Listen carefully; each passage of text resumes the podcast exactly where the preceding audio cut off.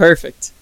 Yeah. So you were talking about the game yesterday, and watching the game, I was like, it had so many moments in which I wasn't seeing like a bright future for them in this season's Bundesliga. Yeah, they reminded me so much of the games like for last season. Yeah, especially at the end of the season. At the end of the season last year.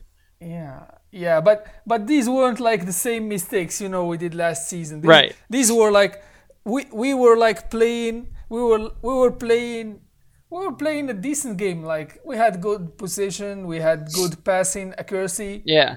We dominated the game. But yeah. When it comes to sealing the deal in the front and then making sure that the back is solid, that's where we fell short on the game. And I guess so many things are to blame. Yeah. First of all, like, Akanji had the worst game like ever. Yeah, that was I don't think he's ever had that much trouble playing at the back, and I don't know if it was the fact that we were away from home or what, but even away from home, there's no excuses, I think, for playing like that against a team like Union Berlin. I believe last year, like, this is their first season in the Bundesliga. They were promoted after last season, correct?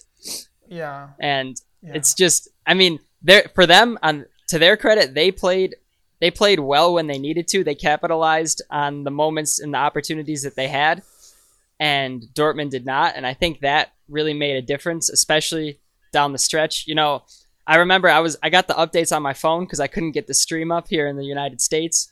And the first update was a goal for Union Berlin. And I was like, all right, we gave up a goal to both of our other opponents first. Like, I'll hang tight for a minute, see what happens. And then like 2 minutes later, I got the update about Jadon Sancho finding Paco Alcacer. And I was like, all right, Dortmund's going to be fine.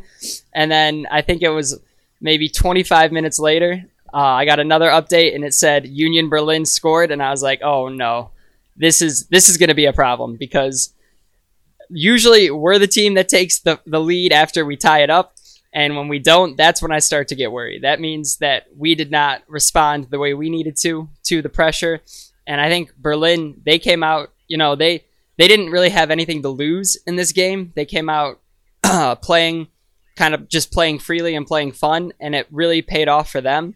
They didn't have necessarily a lot of great opportunities, but the opportunities that they did have, they were able to capitalize.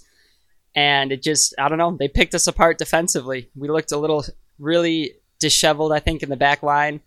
And there was a lot of defensive miscues that really needed to be avoided, especially against a team like Union Berlin. Yeah, we should give them credit. Yeah. Like, it's very difficult because they managed to win against Dortmund. And as you said, they had nothing to lose. I imagine that they were, before the game, they were like, okay, let's have fun. Yeah. Let's play to the best of our abilities and see what happens. Yeah. And that paid out for them. In the contrary, for Dortmund, they tried to play like they wanted to get the game. You know, they wanted the outcome out of the game. Yeah. So I don't think Lucien Favre started with the best starting 11 for that kind of game. I wasn't seeing Akanji there, especially for his two first games were not his best. So I was like, imagining that he will introduce Zagadou or Balerdi, but he didn't do that. He also played like I think that the only light in that whole squad was Julian Brandt. He played a great game. Yeah. He don't get me wrong. Like, he's not perfect. Like, he plays. He loses balls in the midfield. You know, he loses the ball in the midfield. He makes mistakes, but he brings the game forward. Yeah. And when he gets the ball, he knows what he's doing. You know, even though he loses the ball, he doesn't get discouraged or anything. He always comes back. He tries to get the ball back. He does some great work in the midfield. He's quick. He's very smart, and in the way he avoids midfield players. And he was one of the best players on the pitch.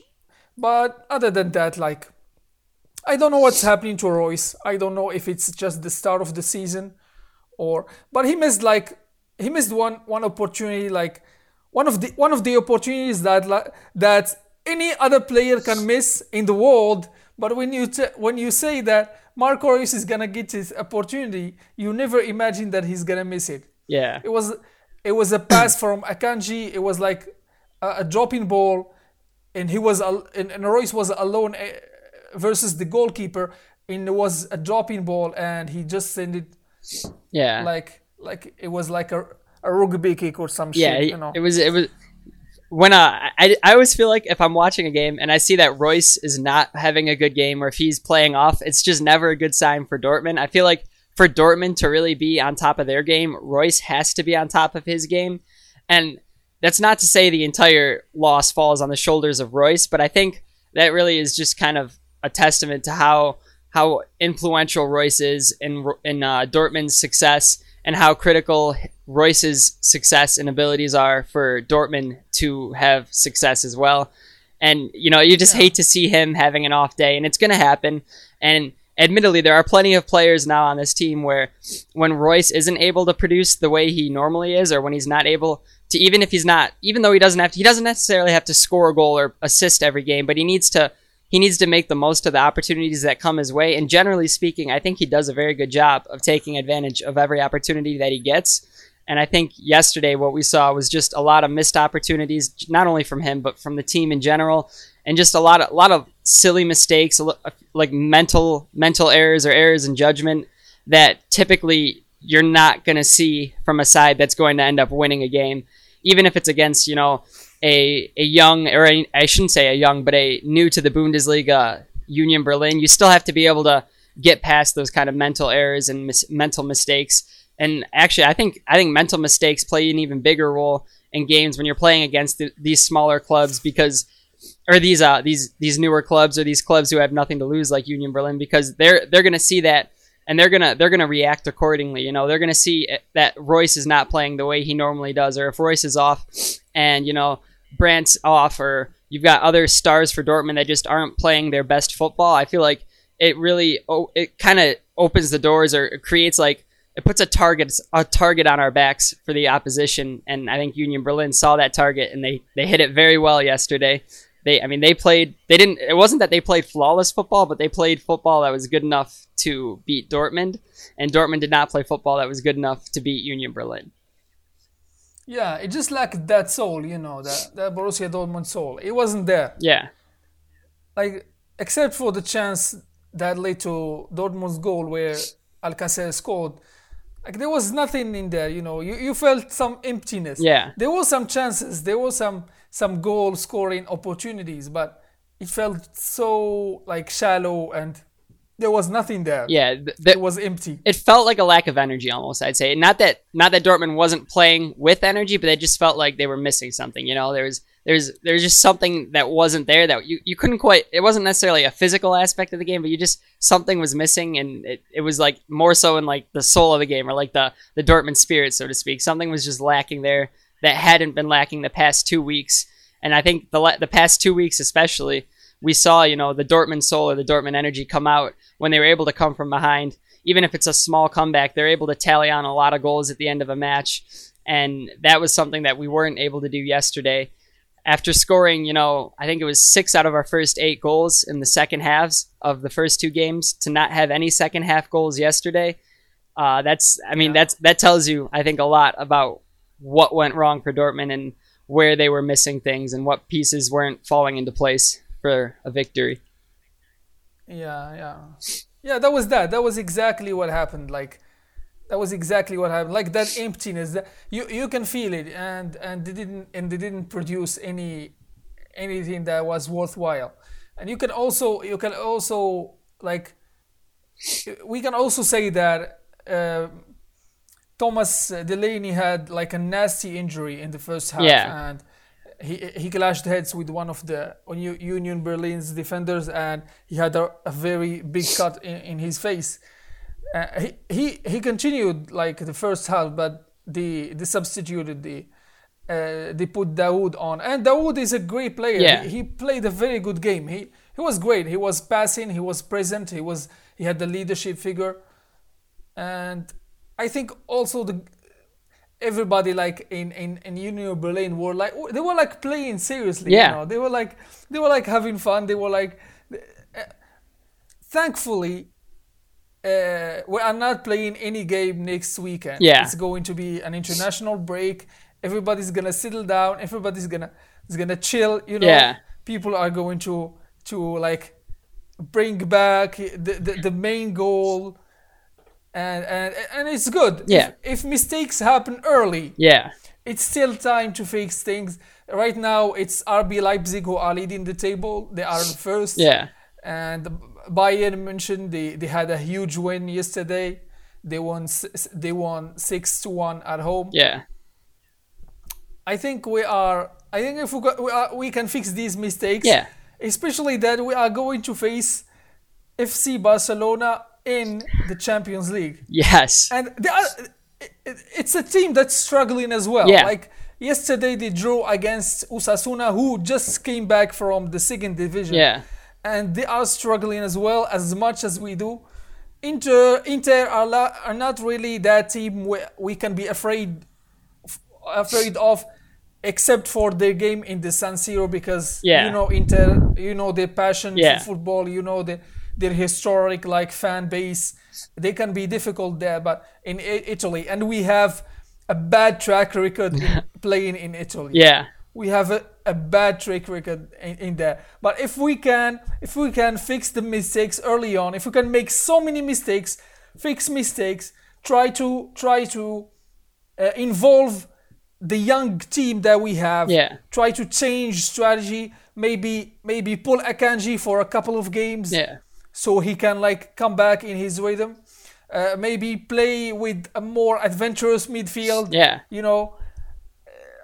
I think if we can fix these mistakes and play and win every game from now to the end of the season, we have a shot at a title. I think, and we really have to. We really have to, because Bayern are not gonna slow down. No, they're not. Yeah, even last year, you know, last year they started really. They didn't. Not that they started slow, but they started slower than everyone expected last year, Bayern. But it was really the last 3 months of the season, 4 months of the season, they really got it together. And that's where the mistakes that they were making at the beginning of their season, they had eliminated those mistakes and they were able to play very, very good football.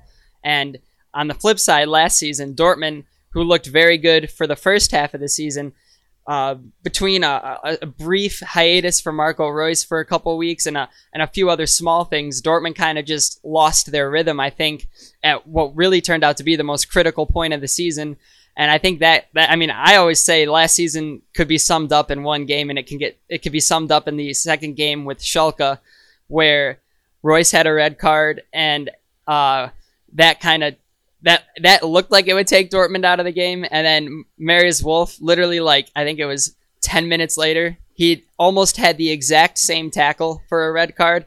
At that point, that was like, for me, that sums up Dortmund's season so well. Like, everything that Dortmund looked all right for the first, you know, half of that match, and then even a little longer, they kept themselves in it. They were looking solid, and then everything just fell way apart at the end, and nothing looked right. They were struggling. Players were making really stupid mistakes that players don't make. And I think that kind of sums up Dortmund's entire season last year.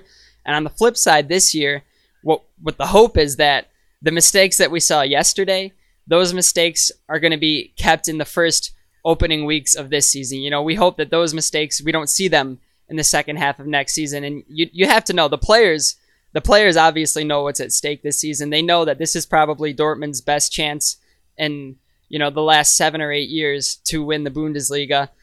Certainly since Klopp has been around, the best chance Dortmund's had. And with Bayern, they're not as strong as they've been in the past.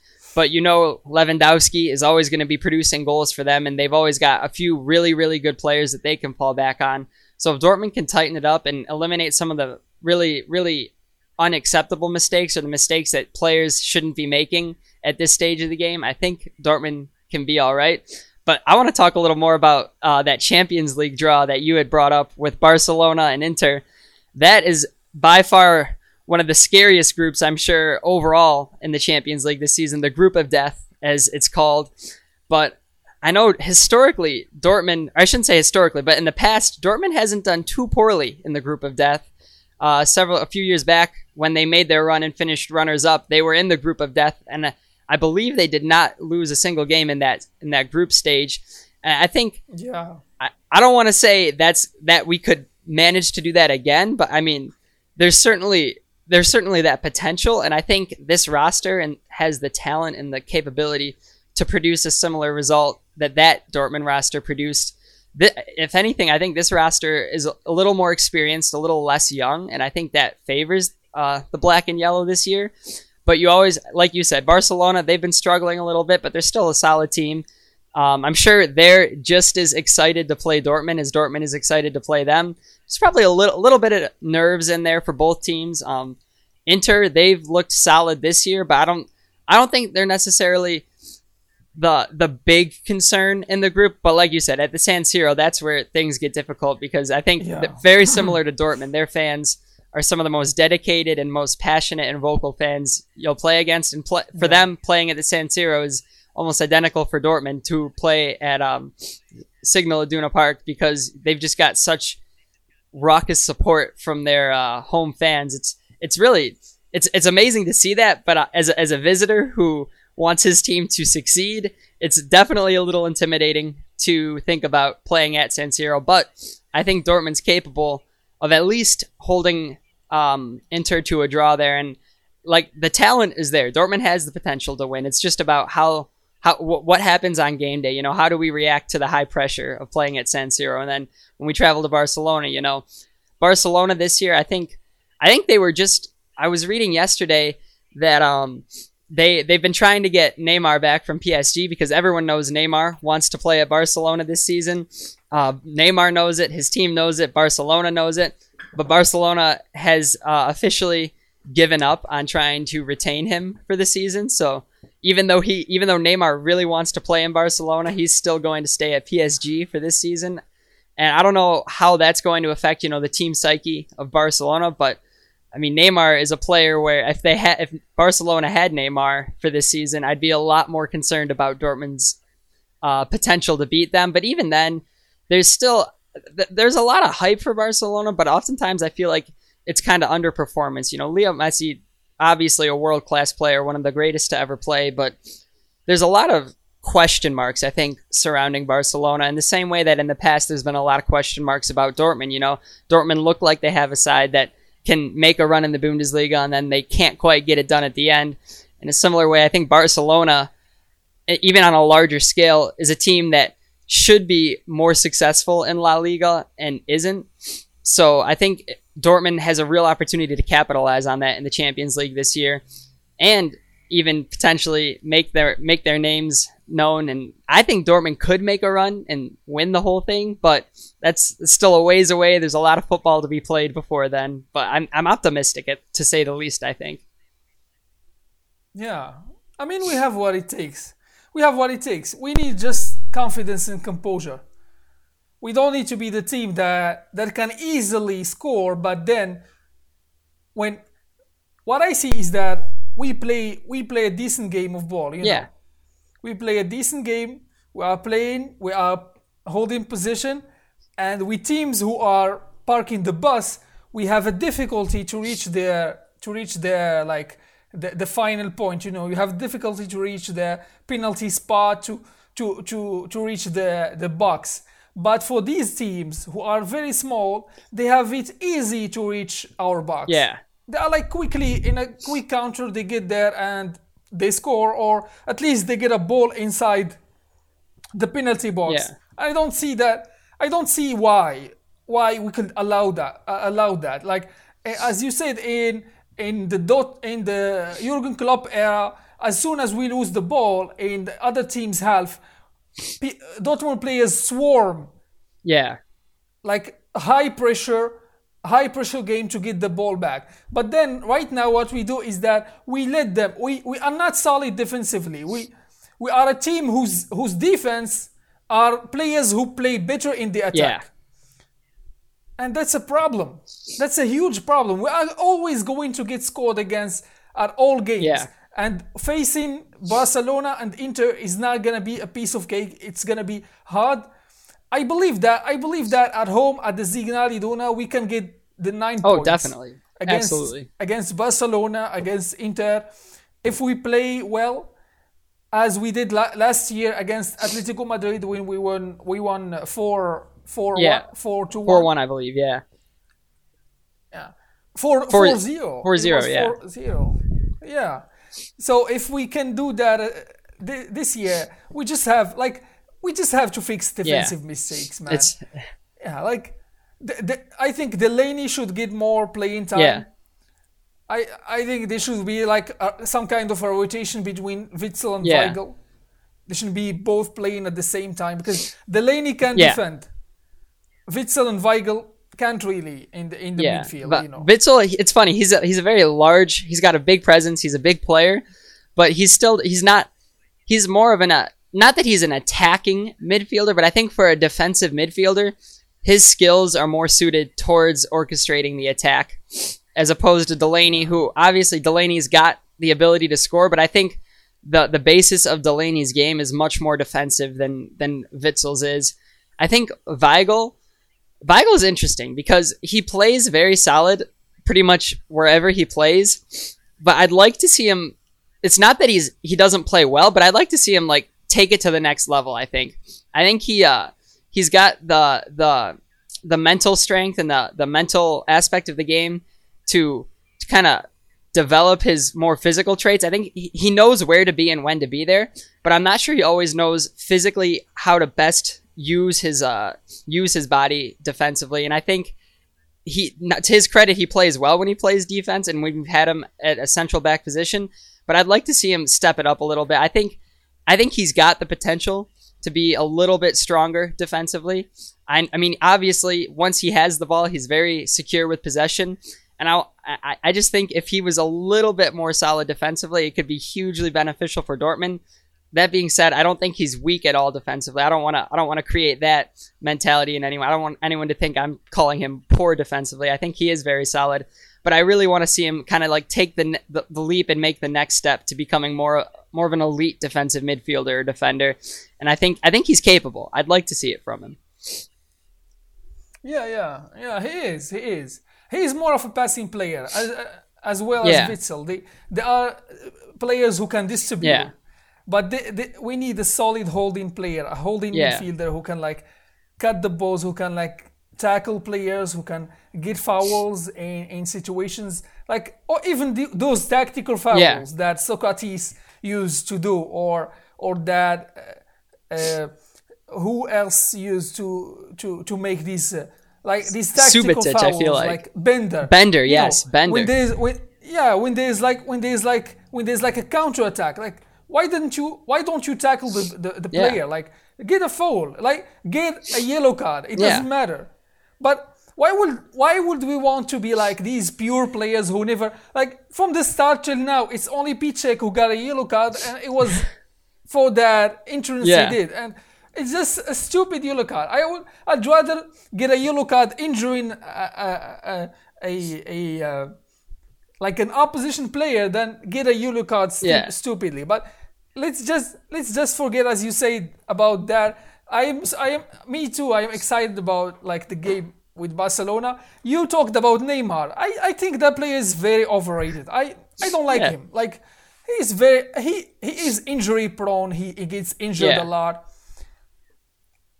Except for his image, his image rights, the money he brings in, Brazil, he brings in Brazil, fan base as well. But he's overrated.